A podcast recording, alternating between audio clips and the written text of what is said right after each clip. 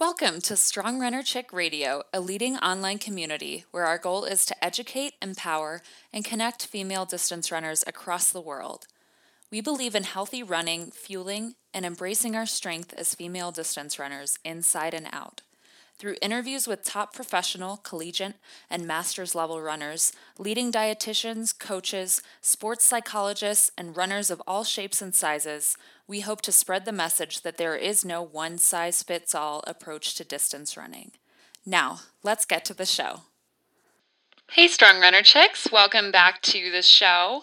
It is Megan here, just introducing our wonderful guest this week, Dr. Nicola Rinaldi. Um, Dr. Nicola Rinaldi has a PhD from MIT.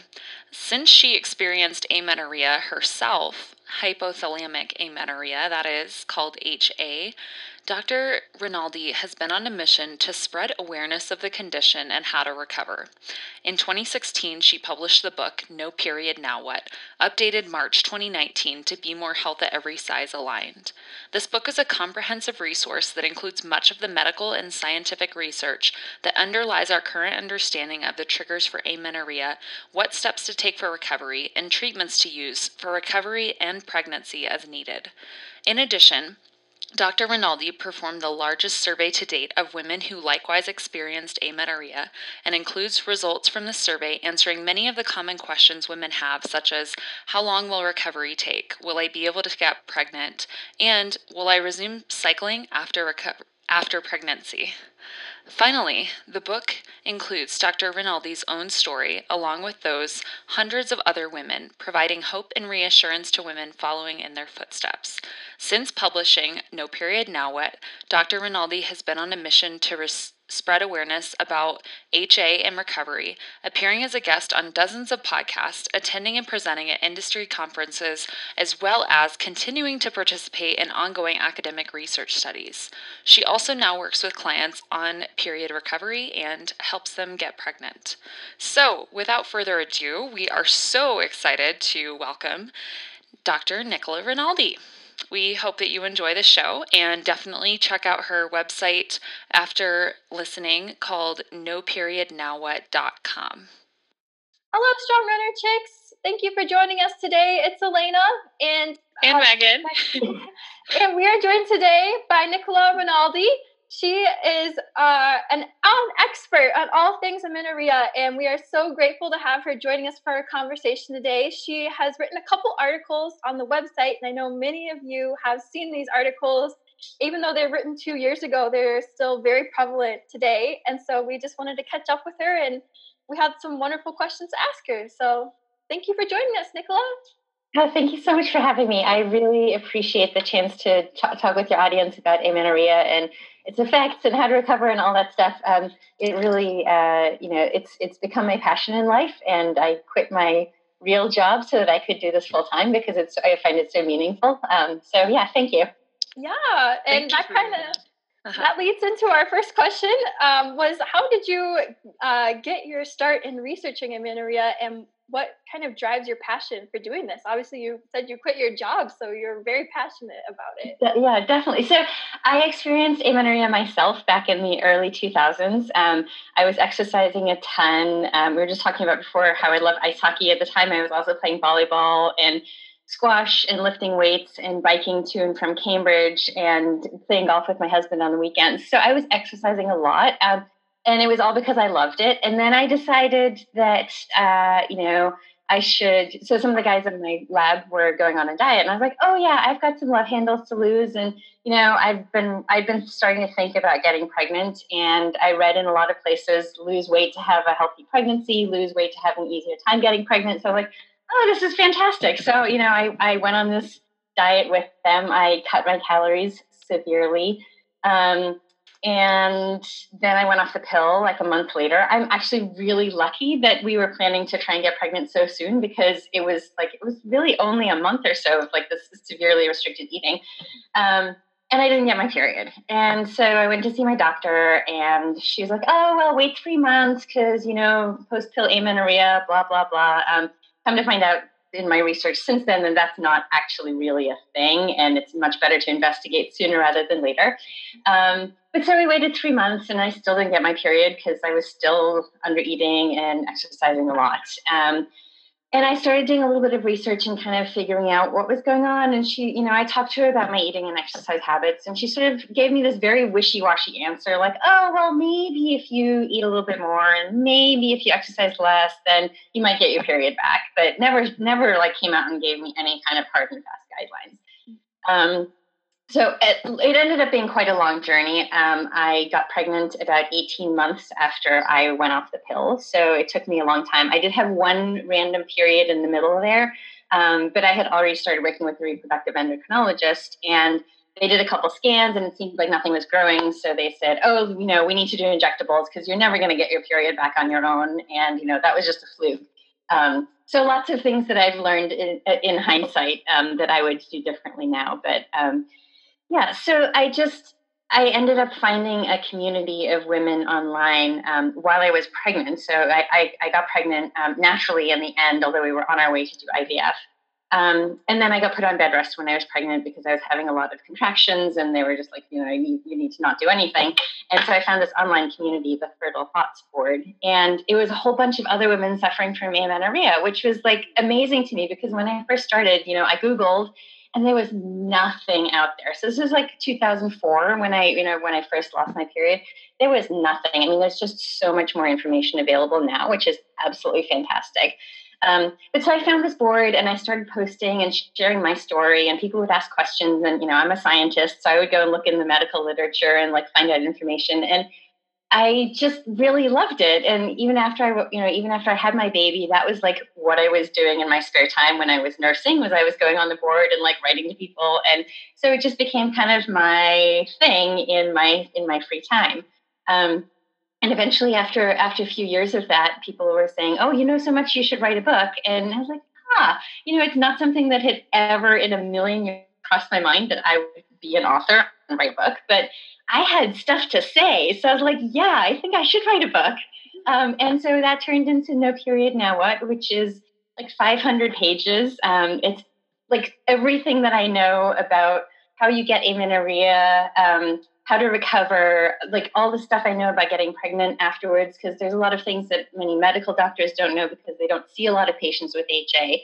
Um, so it's all in there. And I shared my story and the story of hundreds of other women from the board because I think that that sort of personal aspect to it is really helpful for people to kind of see like, this isn't just some like random science book. It's like these are real women who went through exactly what I'm going through and they recovered and they love their life now. And so, yeah. So sorry, that was a, that was really long, but I think you can tell that this is something that I find really meaningful. And yeah. yeah, so it just it just ended up that I I you know I so enjoy helping people kind of change around their thought patterns around eating and exercise so that eating becomes just something you do, not something you live for, and exercise becomes something you enjoy, not something you're doing because you think you have to to keep your body a certain size and you know it just it just becomes a life that's so much more enjoyable and free and it's just it's it's fantastic so yeah yeah, thanks for sharing that. I love that you can see the passion in your voice and in your facial expressions, um, and that you really care about this topic. And it's so much more than just the period, right? I mean, it's a whole mindset shift and really life transforming. So, um, and from reading the book and a lot of, I would say, sort of like case studies of women who have regained their cycles, um, you can really tell that it's had a huge impact on them. So, um, for those who don't know, just to kind of step back, what is hypothalamic amenorrhea and what is the difference between primary and secondary? So, I'll start with the second question first. Um, so primary amenorrhea is when you have never gotten a period, and I think the criterion is by the age of 16. Um, so that there there can be a number of causes for that. There can be genetic conditions, there can be physical abnormalities. Um, so that's definitely something that should be like you should get a thorough workup by your you know by a medical doctor just to kind of check on all of those things. Um, it can also be through the same thing that causes hypothalamic amenorrhea, um, which is you know, underfueling, possibly some exercise thrown in, possibly some stress thrown in. Um, the main driver seems to be underfueling, though. Um, then secondary amenorrhea is when you've had a period at some point in the past and then you stop getting it for some reason. Um, again, there can be a number of different reasons for this. It can be hypothalamic amenorrhea, which I'll get into more in a, in a minute. Um, it can be something called Asherman syndrome, which is um, scarring in the uterus that can prevent bleeds. Um, there are medications that can cause amenorrhea. It can be through thyroid issues. Um, there can be a small growth on your pituitary called a microadenoma. Um, I've never seen one be uh, be cancerous, but it's so it's just a benign growth, but it causes increased prolactin, which can suppress your reproductive hormones and mean you don't have a cycle. So Oh, and uh, polycystic ovarian syndrome is another cause for secondary amenorrhea. So there are a lot of things that it could be. So it's definitely worth going to see a medical doctor to get like to get all of that stuff ruled out. Um, you know, if it's not one of those things, which all would kind of take precedence over HA, then it likely is hypothalamic amenorrhea. Um, so unfortunately, there isn't a strong diagnostic for HA. Um, luteinizing hormone tends to be low in women who are experiencing this, but not always. Um, so it's kind of about ruling out some of those other things and then looking at lifestyle and um, eating habits and exercise and kind of you know analyzing all of that. And you know then you kind of like if you are probably under fueling, you exercise a lot, then it's likely that it might be that it is HA. Um, so hypothalamic amenorrhea um, is a missing period because of your hypothalamus, which is an organ in your brain that sort of kind of controls um, a vast, like a lot of your um, hormonal signals. It takes in hormonal input. It, it, it, it puts out hormonal input. Um, it controls things like your temperature, um, your eating, hunger and you know hunger and fullness signals, signals, and it controls your reproductive system. Um, so when you have hypothalamic amenorrhea, basically what's happening is that your hypothalamus is either not getting the signals that it needs in order to do its job, or it's getting signals that are actually suppressing it and preventing it from doing its job, which is um, one of them is the reproductive system, as I mentioned. So it secretes a hormone called gonadotropin releasing hormone, um, and that drives secretion by the pituitary gland of follicle stimulating hormone, which is what kind of gets the whole menstrual cycle started. So. It's really interesting. Thank you for providing the science behind that for listeners that want to dive deeper, just to kind of understand the whole process that occurs. Um, so, can you explain the role our menstrual cycles have on our bodies and as athletes, as women and as athletes, I should say? So, our menstrual cycles are actually pretty important for our overall health. Um, and the reason for that is that there are about 20 different hormones that go up and down during our menstrual cycle. I mean, they're the ones that we all know about. There's estrogen and progesterone. Um, those are probably the most well studied, and those have some pretty significant impacts on our body. Um, they call you know, they play a large role in um, bone growth, bone, you know, bone density, which um, you know can be that, that's actually a huge thing for us as women because um, we, because we go through menopause later on in life and we lose our periods, we lose that estrogen and progesterone support and can have much more issues with low bone low bone density as we get older than men do, who you know who have a very different hormonal system. Um, the whole bone density thing is a really really important one to to think about and pay attention to. Um, estrogen and progesterone are also involved in other things like heart health and um, cancer prevention, um, and possibly uh, sort of keeping our brains in good shape. Um, so one thing that you know there's there's a lot of the information so i have a, ton of this in my book um, and a lot of the information is actually derived from effects on women who have um, surgical who undergo surgical menopause so they have their ovaries and uterus removed for whatever whatever reason. And then doctors have studied what happens to them and they, they do find that you know a sharp decrease in bone density and you know incident, earlier incidence of dementia and other neurodegenerative diseases. Um, so that like that's sort of the long-term impact. And then short-term things like when your when your hypothalamus is suppressed it's usually not, um, you know, it, it kind of shuts down as much as it can to save energy. Things like keeping you warm. So, women with amenorrhea are often cold all the time. Um, you often have brittle hair and nails, um, no libido, no lubrication. So, there's a lot of sort of short term things that are um, like less than ideal, but it's it's really the long term consequences that that I'm more concerned about. Oh, and then obviously you can't have a baby when you're not ovulating. So that I mean, like that, I forgot to mention that. That's a pretty big deal. yeah, um, yeah. I think those are some important things, and I know for listeners, if you want to read more, if there's something you're really interested in, we will have a link to Nicola's book if you haven't read it yet, so you can kind of d- dive into this a little bit deeper. Um, and obviously, as a common thing for a lot of athletes, is a question about how to go about regaining or restoring um, menstrual cycles. And then that we also have a couple listener questions that kind of relate to this. So um, I might add those in as you're explaining uh, yeah. yeah. As, it, as it relates. Yeah. So, as I mentioned, the it seems that the biggest driver for hypothalamic amenorrhea is underfueling. So, not actually eating enough to support everything that your body is doing. Um, this is often driven. Well, it, it, kind of has two parts to it.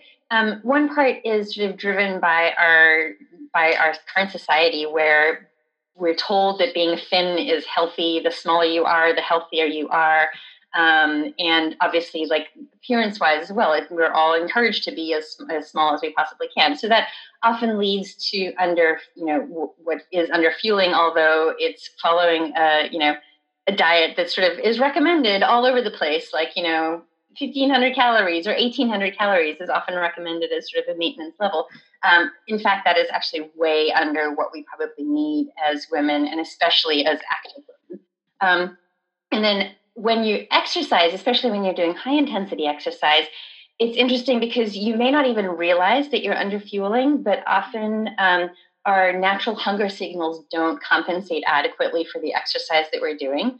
So there was a really interesting study that was done um, where they had men, of course, because most of the studies are done in men, but I think this one is translatable. Um, so they had men uh, either just you know have a normal day and go to a buffet and eat as much as they wanted and they recorded everything they ate. And then they had them do 800 calories worth of exercise and go to that same buffet and they recorded how much they ate. So they did eat more but they did not eat enough to compensate for that 800 calories that they had burned. And i think that's something that's really really common especially in you know sort of hardcore athletes like runners marathon runners um, you know triathletes.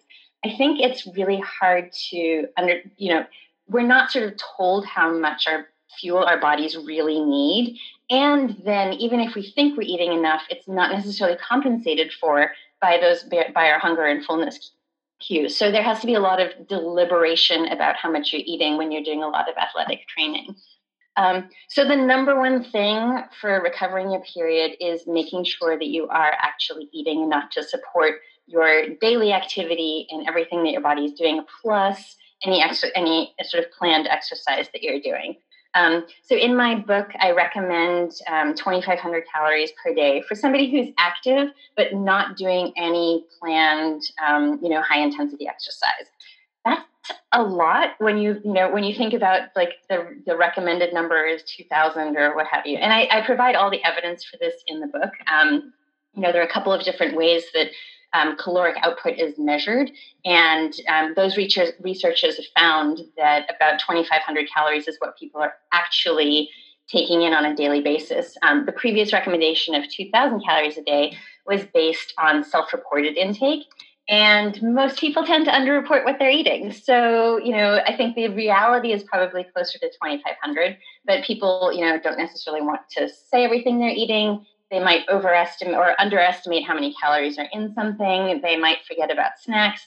Um, and then I think, particularly in women who have HA, we tend to, I know I did this when I was restricting my calories, I always tended to overestimate. Like, if I didn't know how many calories are in something, I would be on, like, oh, I'm going to guess this much, which is, I'm almost sure is more than it actually is because my goal was to lose weight and to be as small as possible. And so I think that that's another really common thing that we do is um, we overestimate and maybe you know sort of other people the people that these I, I um, recommendations came from are underestimating. So that gives us even a bigger calorie mismatch from what our bodies actually need. Um, so in terms of what they do need, there's sort of our basal metabolic rate, which tends to be somewhere between 1,200 and 1,500 calories a day.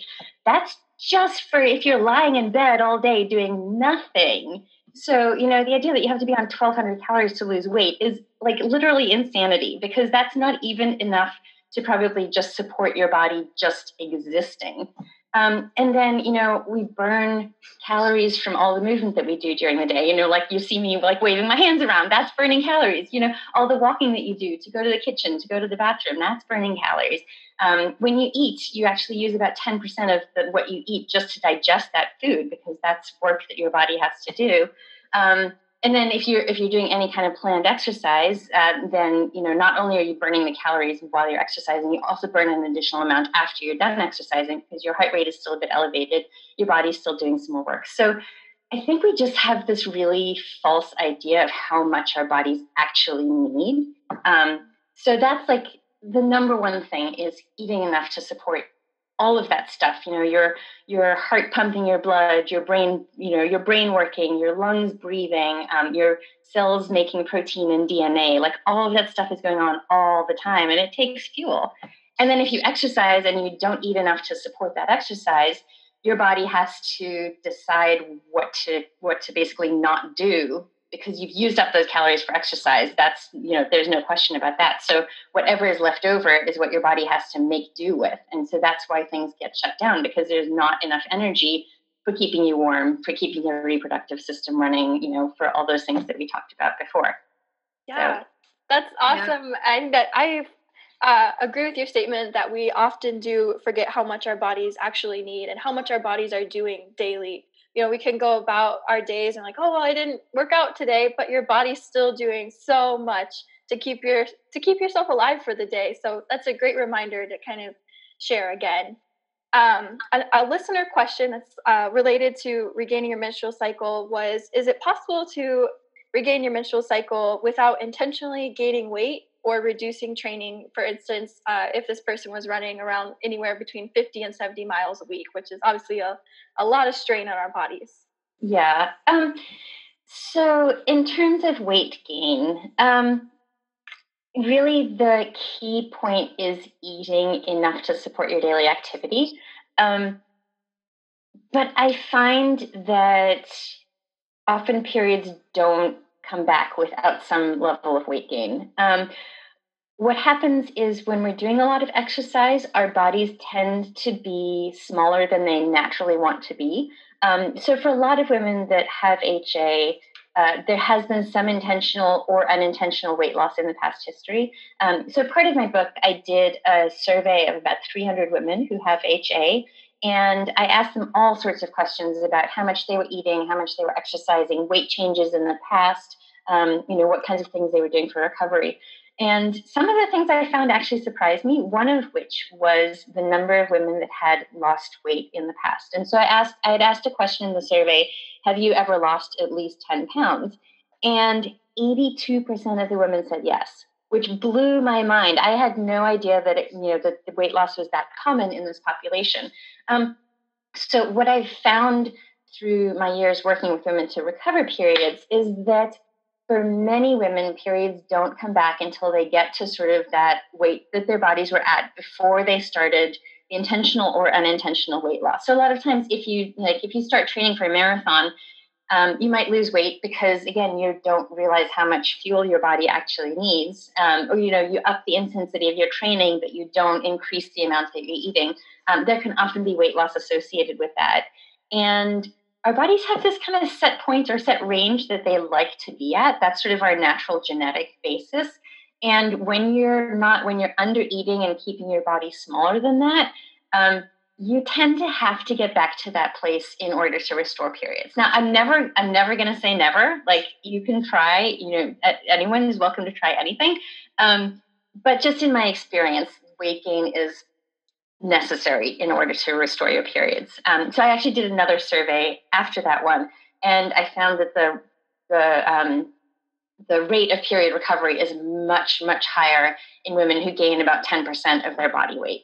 So that's a you know another thing to kind of aim for. So it uh, it often, like I said, it often ends up being sort of getting back to that initial weight that you were at. Um, you know, if you've had a if you've had a wide range of weights over the years, like if you've been in a much larger body, much smaller body, then it tends to be kind of somewhere in the middle. Um, you know, if you've always been small and you lost weight, then it probably has to be sort of back to where you initially were.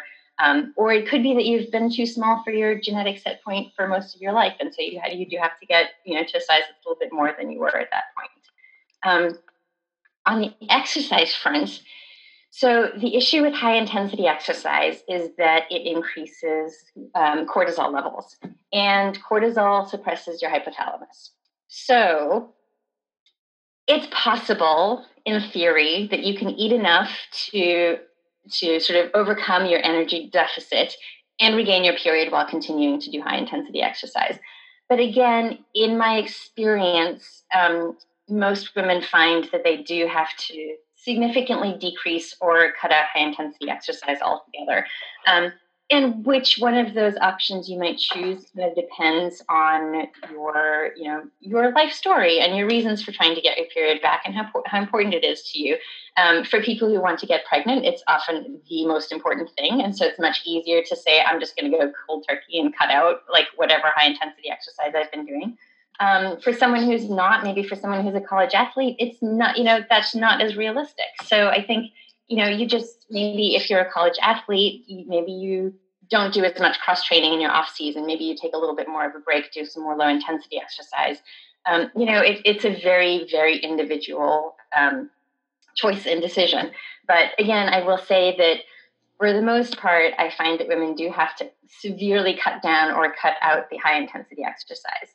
Um, which I define as sort of a heart rate above about 100. Um, again, this is based on a research study where they looked at cortisol levels in women who were not exercising and then exercising at 40%, 60%, and 80% of their max intensity. Um, they found pretty much no changes in cortisol and other stress hormones at 40% of max intensity. Um, there were changes in about half the people at 60% of max and in everybody at 80% of max. So I generally recommend when I say low intensity exercise, I kind of mean keeping your heart rate at around 100 or, you know, not probably not spiking to above 120 ish. Um, so, yeah. Okay. Yeah, yeah that's, that's, very helpful. Um, and at some point, I want to dive into the research that still needs to be done because it seems that you have a very solid foundation research studies, but I'm sure there's still some lacking in terms of amenorrhea. Um, that being said, another question that we got was just advice on, and you know, a lot of athletes maybe vegetarian for various reasons or vegan. Um, what advice would you have for, first off, just general dietary advice to regaining your cycle, and then also for those plant based athletes to um, increase their caloric intake? So, generally, for increasing caloric intake, um, I recommend sort of well, one of the easy things to do is to cut out anything that's non-fat or low-fat from your diet, your life. I mean, that's that stuff's crap anyway. so, like, just get rid of that. Eat the full-fat stuff.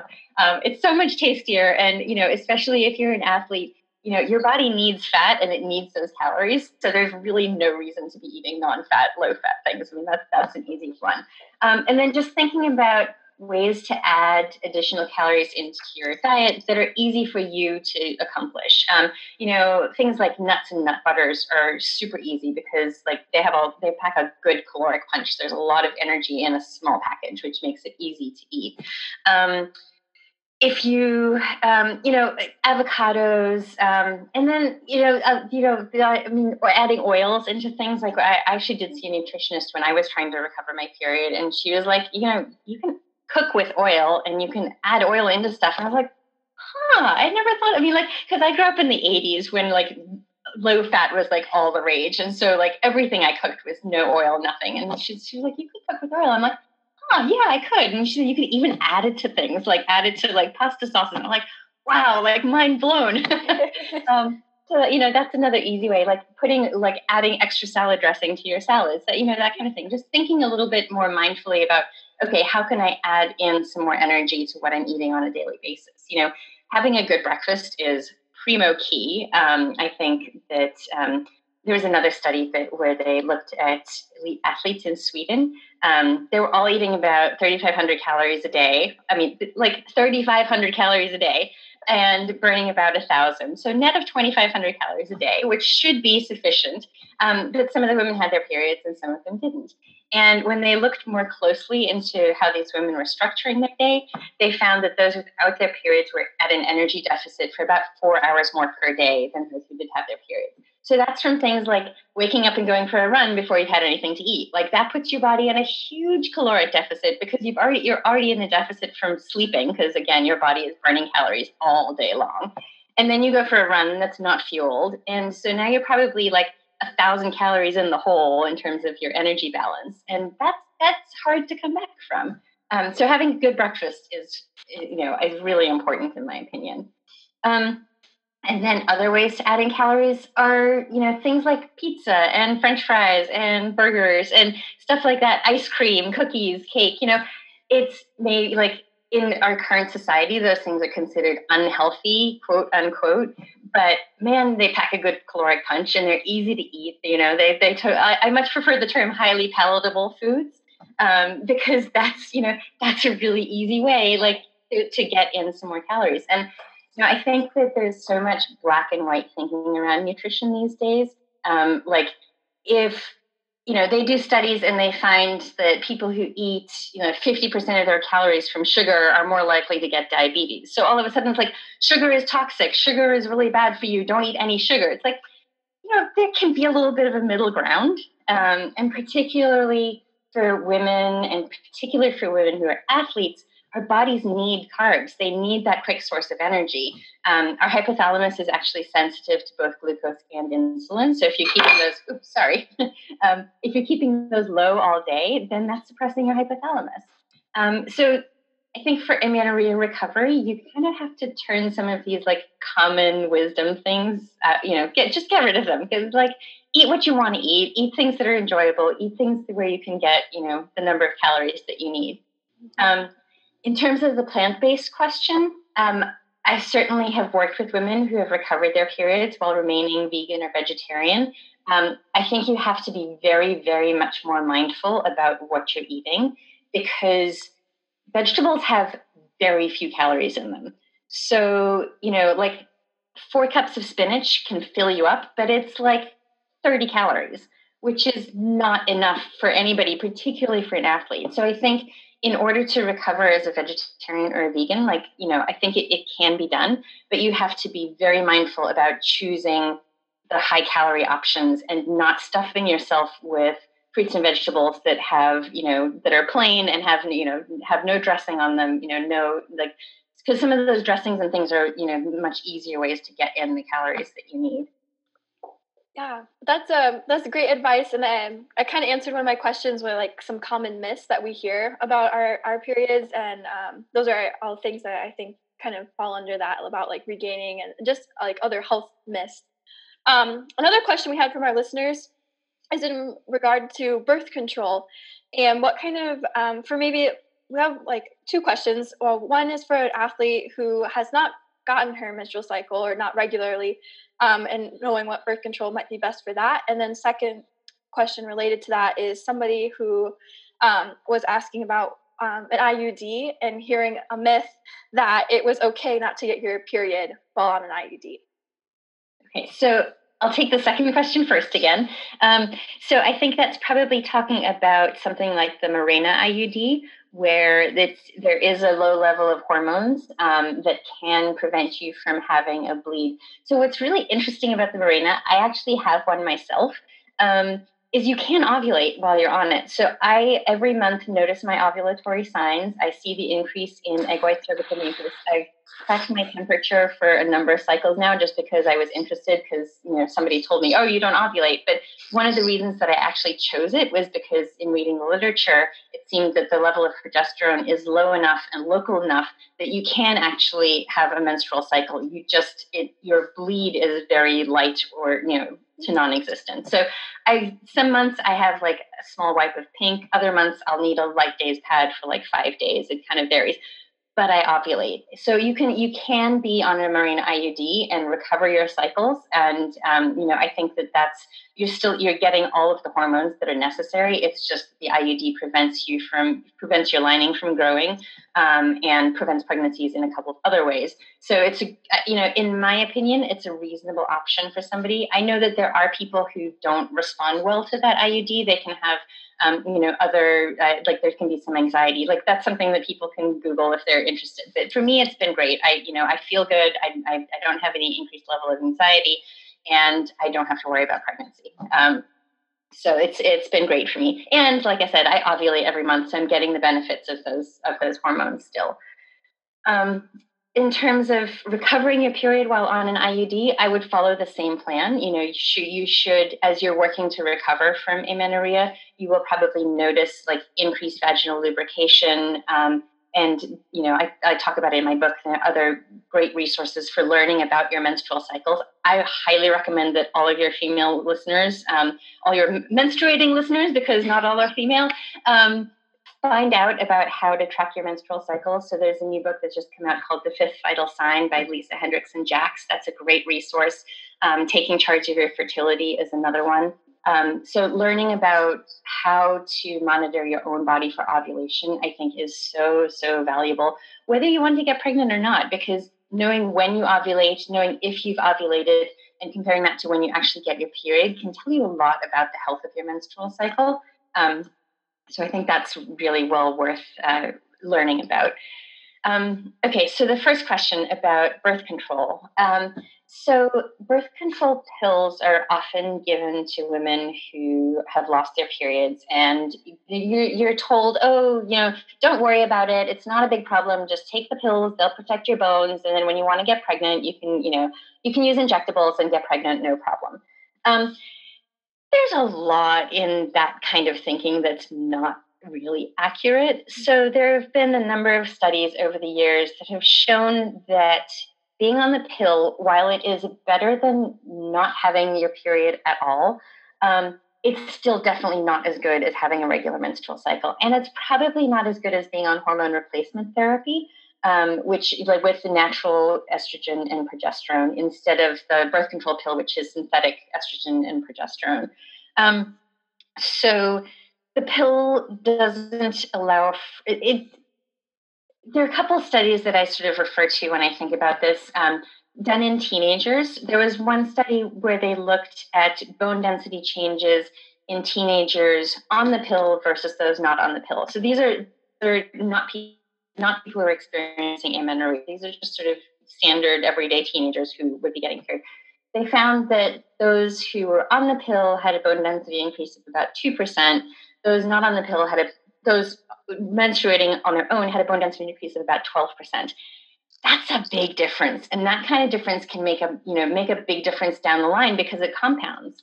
Um, and then, you know, other studies, there was a recent one where they found that um, birth control pills suppress um, IGF 1, which is another hormone that's involved in bone growth. So it just like, I mean, so being on the pill is probably better than not getting your period at all if you're not willing to work toward recovery. Um, I would put, like I said, I would put hormone hormone replacement therapy over being on the pill. Um, I'm hormone replacement therapy probably isn't quite as good for birth control purposes um, because it doesn't necessarily stop you from ovulating, although mostly it does.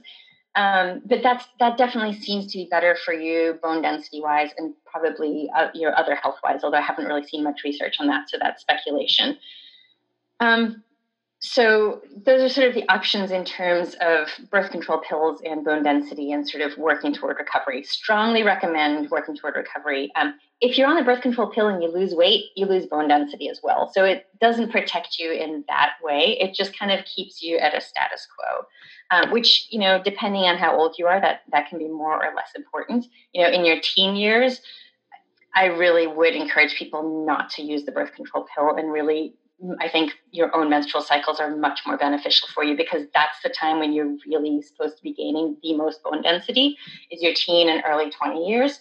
You know, if you're in your late 30s, you know, then your bone density tends to be more static, so maybe not as much of an issue. You know, so it's I mean it has to be a very individual choice, just like everything else about this. You know, it has to work for you. In terms of actual birth control, um, I think there are a lot of other options that don't, you know, that where you where you can still have your natural cycle and you don't, um, you know, you don't have to worry about pregnancy, but you're also not getting those sort of synthetic hormones. Um, so there, there's, you know, things like there's um, obviously condoms are an option. Um, there's you know diaphragms. I mean, there's a whole bunch of stuff. There's something I just saw recently called a FemCap, which is like a menstrual cup except it like goes over your cervix.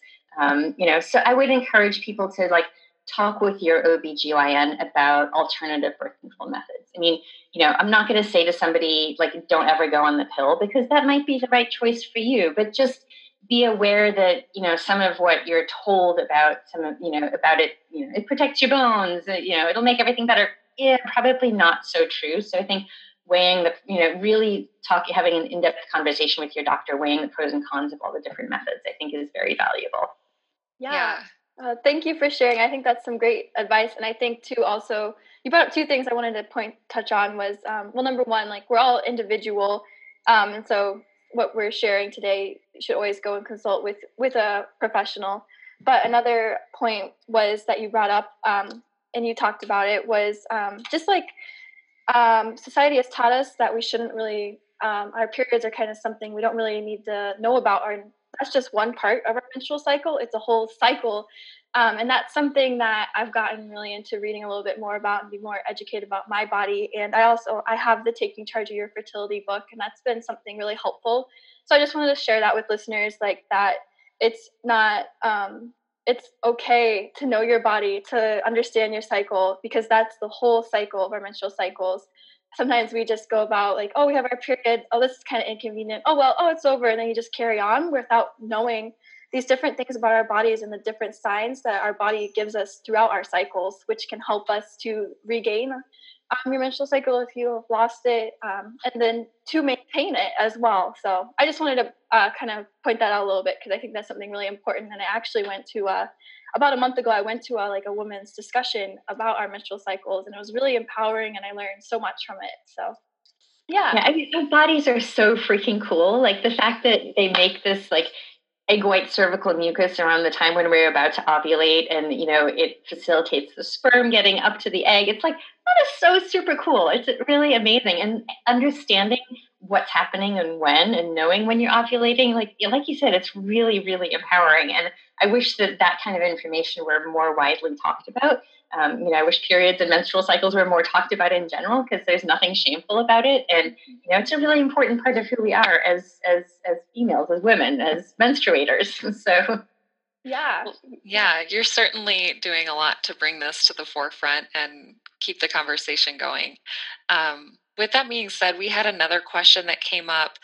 Um, what if a, a, listener wanted to know so what if her bone density and hormone levels look okay and it, you know okay is hard for us to define in this instance but if they seem to be in a normal or healthy range but she's still not getting her period what is your advice there um, so again, that's sort of a two-part question. So in terms of hormone levels being normal, um, they certainly can be with HA, but that's your that's your baseline level. What's not normal if you're not getting your period is that you're not getting the increase in estrogen and progesterone that happen during a normal menstrual cycle.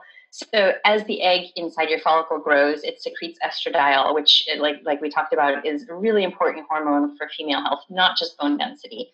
Um, then after you ovulate, the, the follicle collapses and becomes this thing called the corpus luteum, and that is what actually secretes the progesterone. And so the you know your progesterone levels are quite high in the second half of your cycle. And um, like I said, progesterone is also highly involved in sort of bone density and other, you know, impacts our health in other ways as well. So both of those hormones are really important. And if you don't have your period, you're not getting those increases. So even if your baseline levels look quote unquote normal, um, what's not normal is not having your cycle and not getting those monthly, you know, changes in those hormone levels. Not to mention all the other hormones that are involved as well, like the follicle stimulating hormone, luteinizing hormone. There are prostaglandins, there are inhibins, like kisspeptin. I mean, there's so much other stuff that happens, and we don't really know what a lot of those molecules do, but chances are that they do have other functions besides just being involved in our menstrual cycle. Um, and then in, in terms of normal bone density, um, that's great. You know, I think that, you know, certainly having a normal bone density after having amenorrhea for some number of years means that your body has, you know, been able to maintain that or, you know, but perhaps you had a much higher bone density and it came back down and it's now it's quote unquote normal and if you continue with amenorrhea maybe it's going to you know degrade further over time so i don't think that having normal bone density and at one particular scan should make you feel like having amenorrhea is okay and there aren't going to be any health consequences for you down the line because you just don't know that. And there certainly is a lot of strong evidence um, that those hormones are involved in maintaining our bone density. And so, you know, 10 years down the line, I mean, you know, I don't think I'd want to play, I don't think I'd want to take that risk. Um, you know, I think learning more about what osteoporosis actually looks like can be really eye opening because we sort of think, oh, osteoporosis, you know, you might break a bone here or there, like, ah, what's the big deal? But it's so much more than that. Like my my co-author Lisa, um, her mom has osteoporosis. She has broken bones from stepping off a curb. She's broken bones from just like putting her arm down on the floor.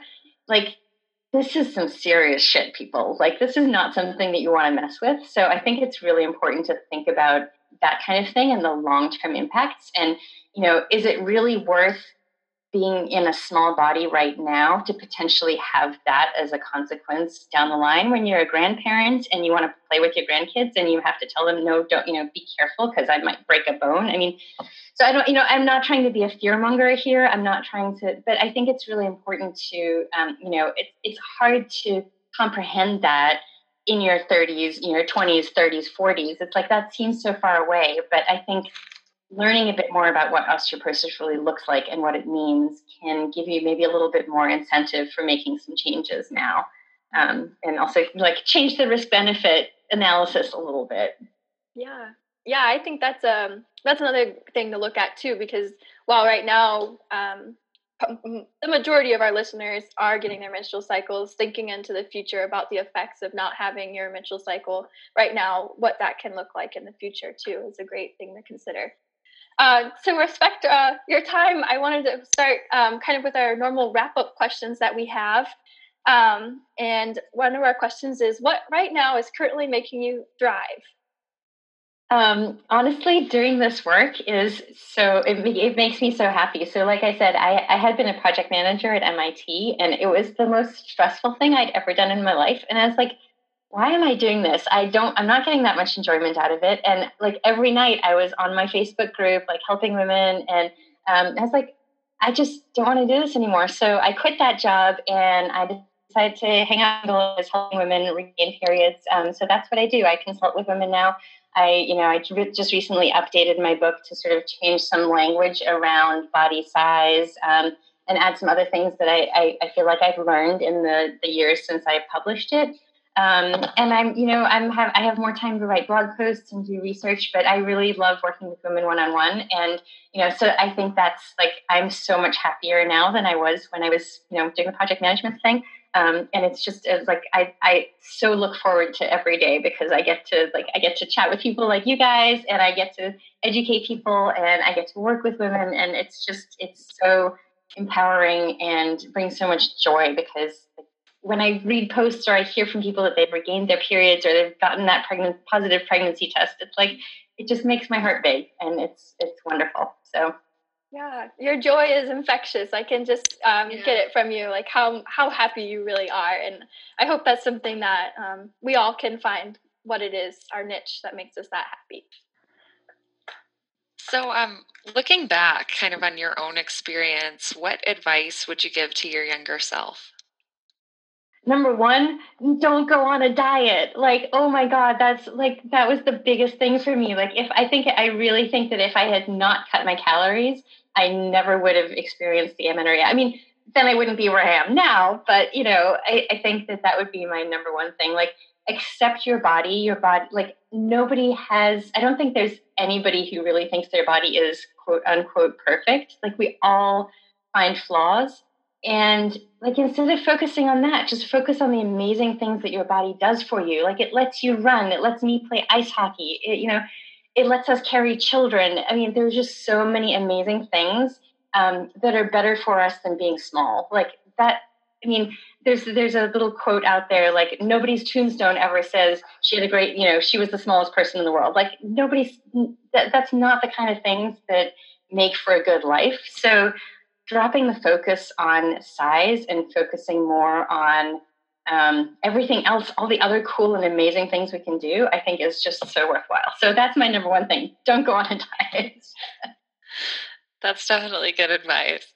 Um, all right. I did actually, I just thought of a question I wanted to just come back to briefly, kind of on what's making you thrive. Um, what are any current projects that listeners can look out for um, or research studies that either you want to take on or that are currently that you could see coming forth like we may have listeners who are in a master's or phd program who would like to research this topic mm-hmm. further so mm-hmm. um, what areas do you think we could study a bit further so i uh, i'm very sad in hindsight that i did not do a medical degree because i feel like there are definitely studies that i would love to run um, particularly around some things around period recovery because there's um, there's been there's a lot of stuff that we know about why women lose their periods, but not nearly as much about sort of the nitty gritty of getting them back.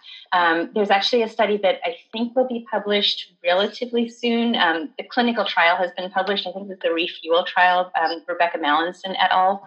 Um, so that study looks amazing. I mean, they they followed a group of women for a year as they worked toward period recovery, and they made you know they tracked um, their food intake, they track their hormone levels on a like on an ongoing basis. Really cool study. Can't wait for the results. Um, so stuff like that, just learning more about sort of the levels of exercise that are okay or not okay. Because you know, I kind of make my recommendation to cut out high intensity exercise because I don't have we don't have a good sense of what might be okay and what might be reasonable for somebody to do. So it's kind of like the more you want to regain your period, probably the more likely that you you just should cut it all out. But there's not there have been any good studies on on that sort of aspect. Um, another thing is there are some medications that you can use once you've sort of worked on lifestyle changes that can help you restart your periods. And those are Clomid and Femara and tamoxifen. Um, so I have a ton of info in the book about those as well. Um, they don't work if you're still, you know, if your lifestyle behaviors are still HA like. Like if you're still in, you know, if your body's still too small, you're still exercising a lot, you're still underfueling, they don't work. But once you have made some of those changes, they can be a nice adjunct to recovery if you don't get your period back naturally. Um, so average time to recovery is about five to six months. Um, so for someone who's taking longer than that, looking into some of these medications might be worthwhile. Um, and I think that's something where I can really be helpful to people because I have a lot of experience with it but it's all like all my experience is anecdotal. Like i don't have a study where i've been able to say okay let's take these women let's let's test their hormone levels and see you know when do when do people respond when do they not respond? Um, so stuff like that i think would be absolutely fantastic. Um, so yeah. And then if anyone is interested in doing this kind of research please contact me because i have tons of ideas and yeah Awesome. Yeah, I would absolutely love to see more studies um, and really appreciate all the ones that you have shared. Um, that being said, so our final question, Elena, would you like to ask it? What we normally yeah. ask? Yeah. So, okay, we talked about we modified it a little bit, but what does being a strong athlete chick mean to you? um, so yeah, we talked about how I do not run. I will never run. it's not my thing. Um, so I play ice hockey and I love it. And it, you know, it just means I have this great part of my life. I get to move my body. I get to enjoy the physical activity. Um, I get to, you know, I, it, I mean, obviously, exercise is healthy, and having that as part of your life, I think, is fantastic. So being a strong athlete chick to me means that I get to do all this cool stuff with my body. And, you know, it helps with your mental, like mental awareness and everything. And it's just like this great part of my life. It's not my whole life. I have a, you know, I have so much identity to me outside of being an athlete. Um, but it's, I love it. I, uh, I love playing ice hockey. I, you know, I started when I met my husband about 20 years ago. So post college, Um, I tried it the first time and I was absolutely hooked, and now I play way more than he does. Um, and I, you know, I, I envision myself playing well into my 60s and 70s, and it's just, you know, I, I love it, and it's a great part of my life. Um, but I do like a whole bunch of other cool things too, and I think having having something athletic that's part of you, I think, is just, uh, you know, it, it, it, yeah. I mean, you guys know it's. Yeah, I love that. I love how you said you do all this stuff. It's so fulfilling, but it's not your whole life. And I think that's a, a good message um, to end with for everyone. And just um, as we wrap up, uh, last thing, if any listeners out there want to reach out to you, um, any have any questions for you or support, where's the best place that they can reach you? Um, so I have lots of avenues of connection. I have a, a Facebook page, which is um, facebook.com slash no period now what. Um, I actually have a couple of support groups that um, I would highly recommend to anybody who, who's sort of going through amenorrhea and trying to recover, um, because you know they have hundreds or thousands of women in them, and just getting feedback from other people who are in the same situation as you, because it's like amenorrhea is not that common and it's not that much talked about. So in our real lives, it can feel very isolating. Um, so that group is at noperiod.info slash support. Um, and then I'm on Instagram and Twitter at no period now what. Um, I'm not very active on Twitter, much more so on Instagram. Um, and then people, there's also a contact me form on my website, which is no period now what.com. Um, if people are interested in purchasing the book, I would super appreciate it if you would purchase through my website instead of Amazon because um, they take a lot of the proceeds. So um, more of it goes to me if you purchase through my website. Um, and I do also work with women one on one, as I said. So I, th- you know, I think that's something that people could consider as well. Um, and so if anyone's interested in that, no period.info slash appointments is the place to reach me there. So. Well, awesome. You, uh, I hope our listeners know where to reach you. You're very available for all, for all to reach out and to serve as a help and just an ear to listen to and help guide guide our listeners um, into a, um, a healthier lifestyle and just um, you know getting more in touch with our bodies. So, Nicola, we really appreciate you joining us today. And I know our listeners are going to take a lot from this conversation. You had a lot of wonderful information to share. And for listeners, we'll have everything linked up on our podcast show notes uh, when the podcast is released. So thank you all for joining us today. Thanks again for tuning in to another episode of Strong Runner Chick Radio. Do us a favor and leave a review on iTunes to help spread awareness and foster the SRC community. Additionally, you can follow us at Strong Run Chicks on Instagram or find our group or Facebook page at Strong Runner Chicks. Have an awesome day.